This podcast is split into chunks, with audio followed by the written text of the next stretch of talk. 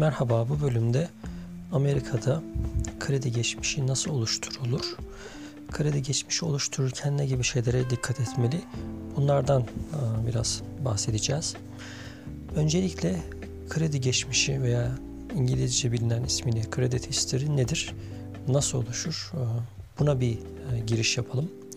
Şimdi Amerika'da her bir insanın bildiğiniz gibi çalışan insanın Social Security numarası yani sosyal güvenlik numarası bulunuyor. Sosyal güvenlik numarası bir nevi TC kimlik numarası gibi bir şey. Bununla her bir kişiyi finansal anlamda takip ediyorlar. Bu takip etmenin gerekçesi de şöyle. İnsanlar Amerika'da bir iş kurmak istediklerinde, belli bir yerden e, bir borç para almak istediklerinde, özellikle bankalardan kredi çekmek istediklerinde veya ev almak istediklerinde insanların para harcama alışkanlıklarını kontrol etmek istiyorlar ve buna kredi history yani kredi geçmişi deniyor. Para harcama alışkanlığı da şöyle oluşuyor. Bir kişinin e, kredi kartı açtığı andan itibaren artık bankalarda bir şekilde bir kredisi oluşmaya başlıyor. Bu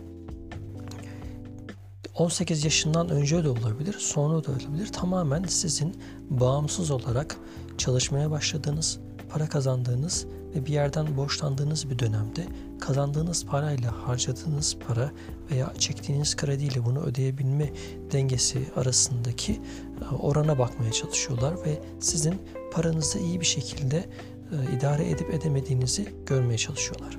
Bunun ne gibi sonuçları var? Bunlar bankalara bir şekilde size kredi verirken karar vermede ciddi bir e, bilgi veriyor sizin hakkınızda bankaların bilgi sahibi olmasına sebep oluyor. Peki kredi geçmişi nasıl oluşturulur? Diyelim ki e, Amerika'da doğmadınız, Amerika'da doğup büyümediniz, Amerika'ya bir şekilde başka vesilelerle geldiniz. Sosyal güvenlik numarası da edindiniz ve kredi geçmişi oluşturmaya çalışıyorsunuz. Ne yapmanız lazım? İlk yapılması gereken şey herkesin e, tavsiye ettiği şey bir kredi kartı sahibi olmak. Ama ülkeye yeni gelen birisinin bankalar anlamında belirsiz birisi olduğu için tam olarak e, güven vermediği için kredi kartı sahibi olması yine riskli. Bu durumda ne yapacaksınız? Yapabileceğiniz iki şey var.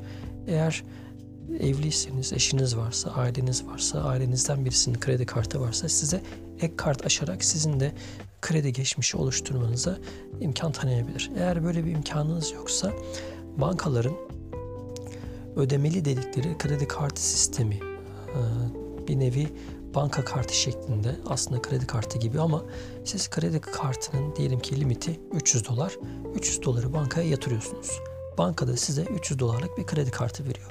Siz o başta yatırdığınız 300 doları bir nevi bir depozito gibi düşünüyorsunuz ve 300 dolarlık kredi kartını kullanmaya devam ediyorsunuz. Sanki e, her ay sonunda kredi kartının borcu geliyor ve siz bu borcu ödemeye devam ediyormuşsunuz gibi bir süre bu böyle devam ediyor. Buradaki amaç banka sizin borçlarınızı zamanında ödeyip ödemediğinizi görmek istiyor. Eğer 6 ay düzenli bir şekilde atıyorum e, kredi kartınızda 40 dolar, 50 dolar aylık harcamalar yaptınız ve bunları zamanında ödediniz ve hiçbir zaman geciktirmediniz, aksatmadınız e, veya eksik ödemediniz, tam ödediniz. Bunlara baktıklarında sizin artık e, güvenilir bir insan kredi anlamında güvenilir biri olduğunuz kanaatine varıyorlar ve o 300 dolarınızı da iade ediyorlar. Size bir kredi kartı veriyorlar. Artık kredi kartı sizin herhangi bir para ortaya koymadan bankadan çekebileceğiniz kredi anlamına geliyor ve zamanla kredi kartı limitleri yükseliyor. Çoğu zaman da kredi kartı limitleri yükselirken sizin haberiniz olmuyor veya size sormuyorlar. Kendileri belli aralıklarla bu artırımda bulunuyorlar. 300 dolarla başlayan e, kredi limitiniz bir bakıyorsunuz bundan 3 sene 5 sene sonra olmuş 5000 dolar 10 bin dolar. Böyle bir durumda karşı karşıya gelebilirsiniz. Bunun dışında kredi geçmişini e, daha iyi bir seviyeye getiren bazı faktörler de var. Tabi sadece kredi kartıyla e, sınırlı kalmıyor sizin Amerika'daki hayatınız. İster istemez hayata atılıyorsanız e, örneğin ev kiralamanız lazım. Ev kiraladığınız zaman ev kirasını zamanında ev sahibine ödemeniz lazım. Ödemediğiniz durumda eğer ev sahibi olan şirket veya ev sahibi olan şahıs sizin hakkınızda bir rapor düzenlerse Buna collection diyorlar. Ödemediğiniz zaman araya üçüncü bir şirket devreye giriyor. Bu şirketler borcunu ödemeyen kişilerin borcunu tahsis etmeye çalışıyor. Eğer böyle bir şirkete isminiz gittiyse bu kredi geçmişinizi çok ciddi anlamda etkileyebiliyor olumsuz yönde. Bu duruma düşmemek lazım. Zamanında bir şekilde borçların ödenmesi lazım. Zamanında ödediğiniz kiralar artık yıllar geçtikçe sizi de güvenli bir tüketici pozisyonuna getiriyor. Bunun dışında diyelim araba aldınız. Yine araba taksitlerini zamanında ödemeniz gerekiyor. Daha da önemlisi belki de en önemlisi krediyi artıran en önemli faktör belki de ev almak.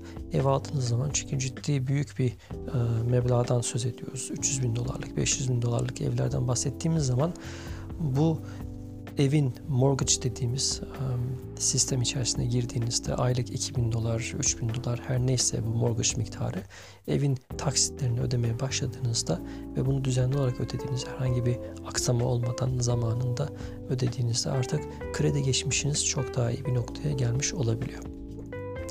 Tabii bütün bunları yaparken kredi kartlarında şöyle bir detay da var. Ee, kimileri çok fazla kredi kartı sahibi olmanın iyi olmadığını söylüyorlar. Bu tabii yine şahıstan şahısa değişir. Bunun şöyle bir e, handikapı var. Ee, mesela e, mobilyacıya gittiniz, evinize bir mobilya almak istiyorsunuz veya Amazon'dan alışveriş yapmak istiyorsunuz veya Best Buy'dan elektronik eşya almak istiyorsunuz veya Walmart'tan 6 taksitte uygun bir şekilde televizyon almak istiyorsunuz. Bütün bunları yapmak istediğinizde bütün bu firmalar size kredi kartı veya kredi hesabı açma e, olanağı da sunuyorlar. Eğer siz bunu kabul edersiniz bir anda 7-8 yerden kredi kartınızın veya kredi hesabınızın açıldığını görüyorsunuz. Buradaki püf nokta şu. Bunları yapmayacaksınız diye bir şey yok. Yani normal Amerika'da yaşayan herhangi birisi bütün bu saydığım şirketlerden, iş yerlerinden, mağazalardan alışveriş yapabilir ve bunları taksitli bir şekilde ödeme talebinde bulunabilir. Çünkü taksitle ödediğiniz zaman çoğu zaman size sıfır faiz gibi bir seçenek sunuyorlar ve aldığınız televizyonu 200 dolar 300 dolar dahi olsa 6 ayda sıfır faizle herhangi bir vade farkı olmaksızın e, ödeyebileceğiniz imkanlar ortaya çıkıyor. Buradaki püf nokta bütün bu toplamların, yaptığınız bütün bu harcamaların genel kredi e, toplamınızın belli bir yüzdesini genelde buna yüzde 30 diyorlar veya üçte bir diyorlar aşmaması. Atıyorum bütün bu mağazalardan, şirketlerden kredi hesapları açtınız ve toplam olarak 10 bin dolarlık bir krediniz var. Aylık e, veya bu 10 bin dolarlık kredinin e, limit olarak her ne kadar 10 bin gözükse de 3 bin dolardan fazla borcun içerisine girmeniz çok tercih edilmiyor. Veya aylık geliriniz atıyorum 5 bin dolar, 6 bin dolar gibi bir aylık geliriniz varsa yine bunun belli bir yüzdesinin krediye gitmesi geri kalan kısmının mutlaka ve mutlaka bir şekilde e, sizin kenarda tuttuğunuz para olmasına dikkat edebiliyorlar. E, yine bahsettiğim buradaki püf nokta çok fazla kredi borcuna girmemek.